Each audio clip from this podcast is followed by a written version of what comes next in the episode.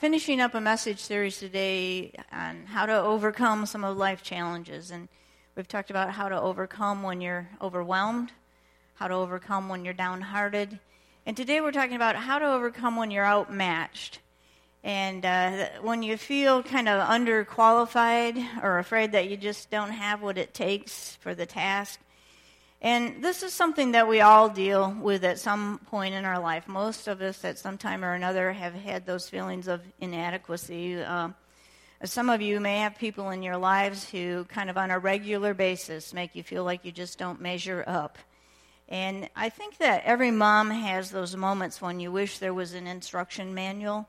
You know, you've come up against some kind of a parenting challenge and you just feel outmatched by maybe an obstinate child, or maybe you have a special needs child and feel under-equipped for dealing with that, or you're trying to raise kids in a blended family and you feel kind of outmatched by the step-parent or the biological parent, and you've got all these dynamics that can go into these things. And this morning we're going to talk about what the Bible says about how to overcome when you're outmatched. And you know, we all have an enemy who wants us to feel less than able to do the things that God calls us to do.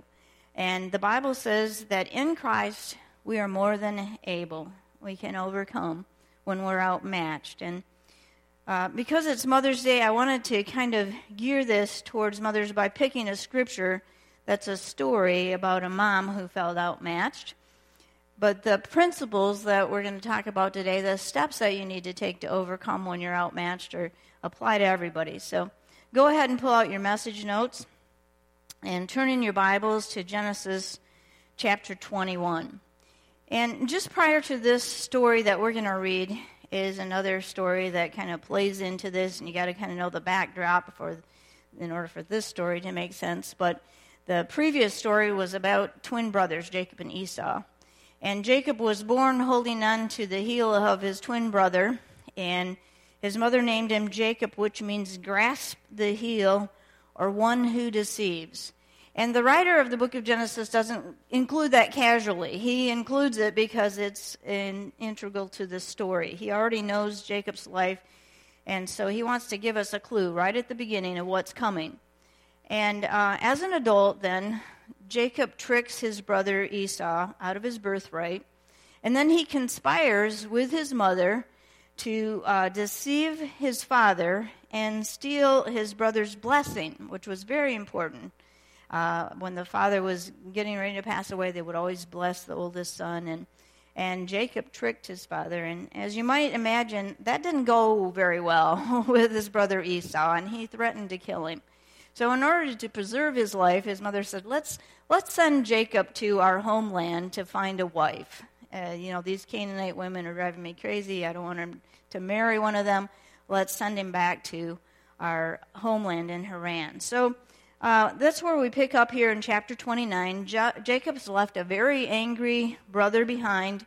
He makes this long trip and to Haran, and he arrives at a well. And when he arrives, he meets some shepherds there who have brought their sheep to be watered, and that's where we're picking up the story. He says, while he was talking with them, Rachel came with her father's sheep, for she was their shepherd. When Jacob saw Rachel, daughter of Laban, his mother's brother, and Laban's sheep, he went over and he rolled the stone away from the mouth of the well and watered his uncle's sheep. Then Jacob kissed Rachel and began to weep aloud. He had told Rachel that he was a relative of her father and a son of Rebekah. So she ran and she told her father. So Jacob's made this long trip, and then the first person that he meets really is his cousin. And so Rachel brings her father back, and Laban greets Jacob warmly and welcomes him into his home. And he stays there. He's been there about a month. And so Laban says to him, it's not right that just because we're relatives that I take advantage of you in this way by having you work for free. Just name your price. What is it that you would like to receive in exchange for your labor. Well, Laban had two daughters. The oldest one was Leah. And it says in the scripture that Leah had weak eyes. That's how she's described. Another translation says beautiful eyes. So we're not really sure what that meant. But it goes on to say that Rachel was beautiful of form and face. So pretty clear there. So Jacob was in love with Rachel. But Jacob has come to this country with just a walking stick. And in that culture, there was supposed to be a bride price, and the father would collect this money, and then he would save it and keep it in case something happened to the husband or the husband divorced the daughter, then he would have this money that would take care of the daughter. Jacob doesn't have any of that. He's just got this stick. And so he says, I'll tell you what, I'll work for you for 7 years in exchange for your daughter Rachel.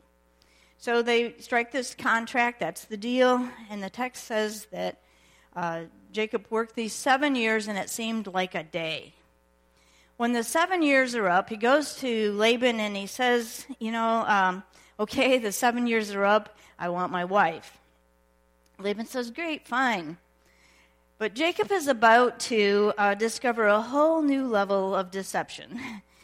On his wedding night, he's there in his tent and in comes, wrapped in a veil, silent in darkness, Laban sends in his oldest daughter, Leah, in place of Rachel.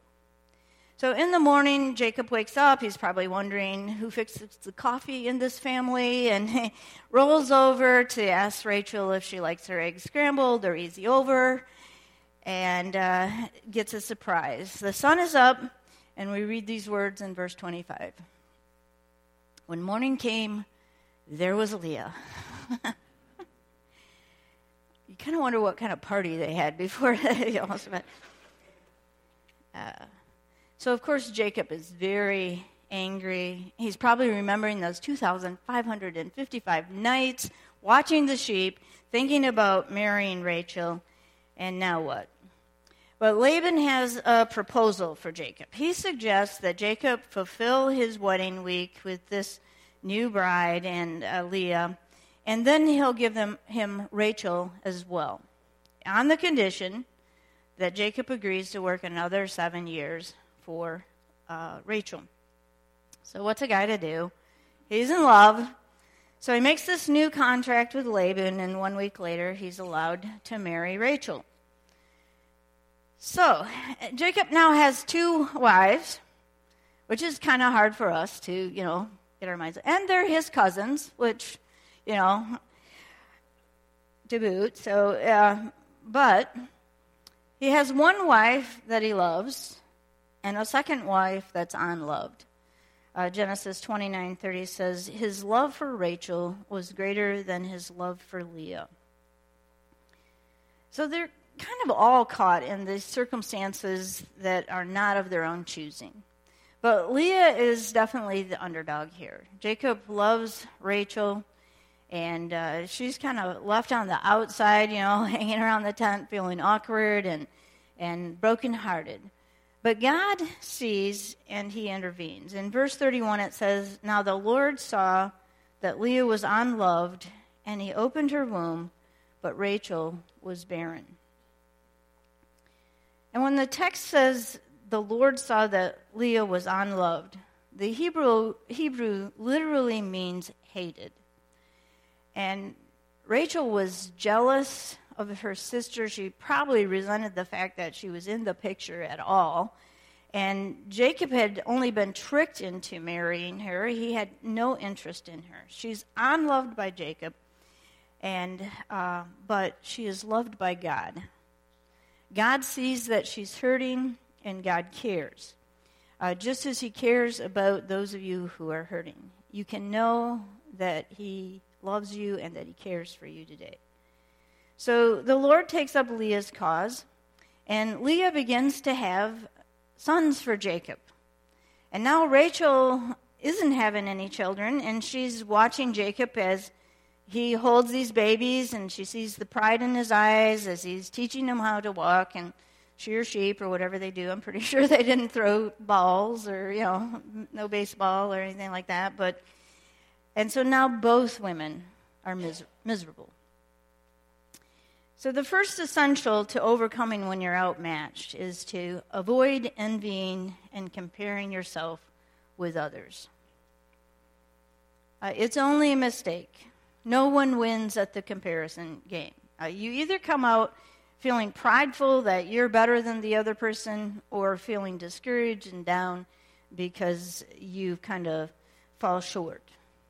And, you know, I think that for moms, this is something that we can easily fall into. You see other moms and, you know, their van is clean all the time, even during soccer season, and their kids' socks match, and their kids get all A's, and you kind of console yourself with the fact that you know the principal better, you know, because you've been to the principal's office more times with your kid.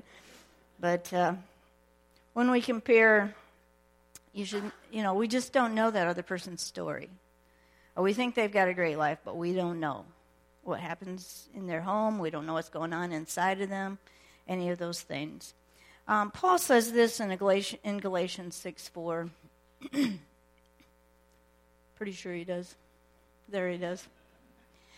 Each of you should test your own actions. Then you can take pride in yourself without comparing yourself to somebody else.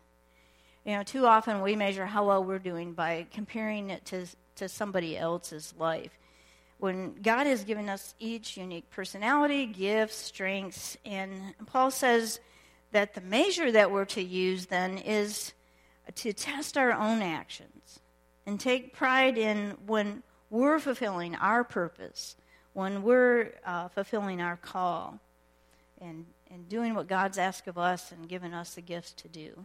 Then you can take pride. So then the second thing that you'll need to do to overcome when you're outmatched is to recognize your own strengths and allow God to use those. God's uniquely wired each of us with gifts, abilities, and strengths. He's given us these opportunities throughout our life to develop those skills. And, you may not be as talented or gifted in some area as someone else is. But you have other strengths and other gifts, and you should recognize those and give God thanks for those. Look with me at the next verses in Leah's story, starting in verse 31. When the Lord saw that Leah was not loved, he enabled her to conceive, but Rachel remained childless. Leah became pregnant and gave birth to a son. She named him Reuben, for she said, "It's because the Lord has seen my misery. Surely my husband will love me now." She conceived again, and when she gave birth to a son, she said, "Because the Lord heard that I'm not loved, she gave me this one too." So she named him Simeon. Again she conceived, and when she gave birth to a son, she said, "Now at last my husband will become attached to me, because I've borne him 3 sons. So she named him Levi. She conceived again, and when she gave birth to a son, she said, "This time I will praise the Lord." So she named him Judah. You know, she finally gets there. It took her a while, but she finally comes to the place where she sees the blessings that God has already given her. She's got 4 beautiful boys. These are her strength. And even if Jacob never loves her, she's loved by God, and she's blessed in so many rich ways through these boys. So recognize your own strength, and then rely on the power of God to help you. God is a God of the underdog. You see this all the way through the Bible. You know, there's the David and Goliath story, and Israel often is way outnumbered when they go to battle, and yet God intervenes for them and rescues them. God is a God who rescues us. And whatever you're facing, you're not facing it in your own strength. God is there to help you. He is with you. He loves you, and he's looking for an opportunity to help you. I want you to look with me at 2 Chronicles 16:9, and this is our memory verse this week, so let's read it together. 2 Chronicles 16:9. "For the eyes of the Lord range throughout the earth, to strengthen those whose hearts are fully committed to him. 2 Chronicles 16:9. This last week I told you about the death of a good friend of ours and from the first church that I served in, Comstock, and I officiated at his funeral last Monday, and as I was going through the week prior to that, I just felt so under-equipped and inadequate for the task. You know, when I was meeting with the family, the news was trying to get an interview with them because of the whole tragedy of it. And he had 6 brothers and sisters that kind of all had their idea how the funeral should go. And we were hurting, and they were hurting, and his son was in such pain. And it was just an overwhelming task. And I finally at one point told God, you know, I am so not the person that you need for this. And I don't know how I'm going to get through it. There's an extremely large possibility that I'm going to let a lot of people down. And I knew there was, you know, going to be hundreds of people at the funeral. But I told God, I didn't choose this, and I'm all that you've got, so I need you to help me get through this.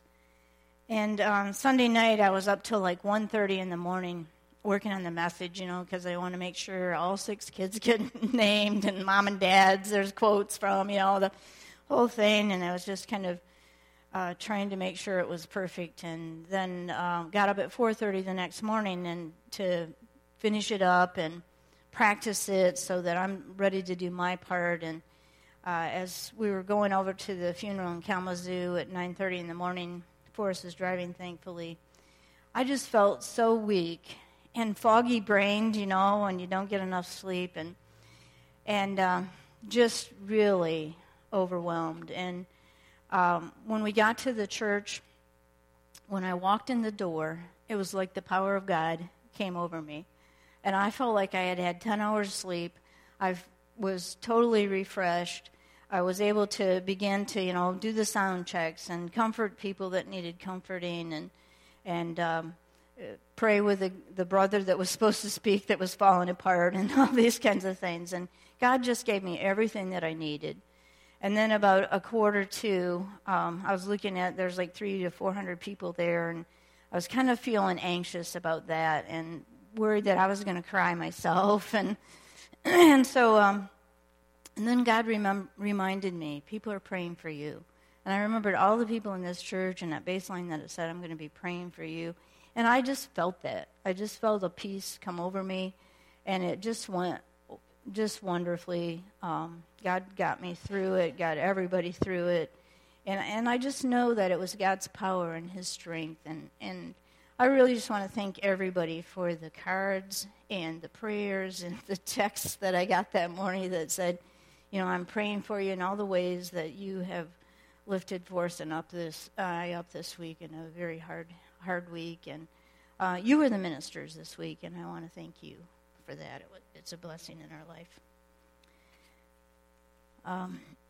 So whatever you're facing, if there's something that you're going through right now that you don't feel equipped for or adequate for, just rely on God. God is for you.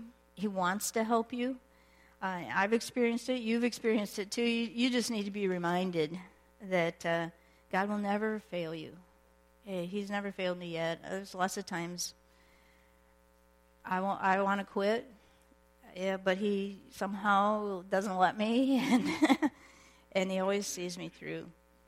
And he helped Leah by giving her sons, and he helped Rachel as well. Rachel was barren, so she's in this competition with Leah, and so she gives Jacob her handmaid as a concubine or a wife to have sons by, which in their culture, those sons were her sons. And so then Leah comes back with her handmaid, and so now her handmaid's having children, and it seems like the only one that's having a good time here is Jacob, but everyone else is miserable, you know. But finally we read in chapter 30, verse 22. Then God remembered Rachel. He listened to her and enabled her to conceive. She became pregnant and gave birth to a son and said, God has taken away my disgrace. So Rachel has this son. She names him Joseph. And God sees her need. He sees our need, and he helps us. Then the fourth thing to do is to trust God with the outcome. In Christ, you can overcome. But overcoming doesn't always have the outcome that we were expecting or thought that we would have. We don't know if Jacob ever loved Leah in the way that she longed for. We know that he never loved her the way that he loved Rachel. But through Rachel and Leah and these two concubines, God was creating a family that would become a nation through which the whole earth would be blessed. Jesus was Judah's great-great-great-great-great-great-great-great-great-great-great-grandson. And, you know, if they could have known what God would do through them and through those children, I think they probably would have had a lot more joy on the journey. You have to trust God to work out his purposes, even when you don't understand it. And most of us, I don't think most of us struggle with another person that we feel outmatched by, but most of the time we feel outmatched by life circumstances or by something that we have on our plate, and the enemy wants us to give up, to not stick with it, you know. Tries to convince us that we can't do it and defeat us and discourage us. And you may have a ministry that you feel called to, and the enemy doesn't want you to accomplish that, and he's put up roadblocks. And the key takeaway that I want you to come away from this with today is whether you feel outmatched by another person or by a life situation that you feel inadequate for. Here's the takeaway. In Christ, you are never outmatched. When you're in Christ, you are never outmatched. Jesus has promised to be with you. In 1 John 4:4, we find this reminder and this promise. Greater is he that is in you than he that is in the world. Let's say that out loud together. But let's substitute me. Greater is he that is in me than he that is in the world. You might need to tell yourself that a few times this week. God is for you. Jesus is with you. He's promised to work all things together for good in your life. And you can know that even when things don't work out the way that you had hoped they will, God is working things together for his purposes and for your good. In Christ, you can overcome, whether you're overwhelmed or downhearted or outmatched. God is with you, and he will help you. Will you pray with me? Lord God, we thank you and we praise you for your power, for your Son with us, your promises for us. I thank you for every mother here, God. I just pray that you'll help them to know today that whatever they face, you're with them, that you will enable them, that you know every detail of their life, that you love them, and that you'll help them as they move forward and as they raise their kids and grandkids. God, help us all to know the power of your strength in us and to rely on it. We give you praise this day for every family here, every person, and we ask your blessing on us today as we celebrate the mothers you've given us. We pray these in Jesus' name. Amen.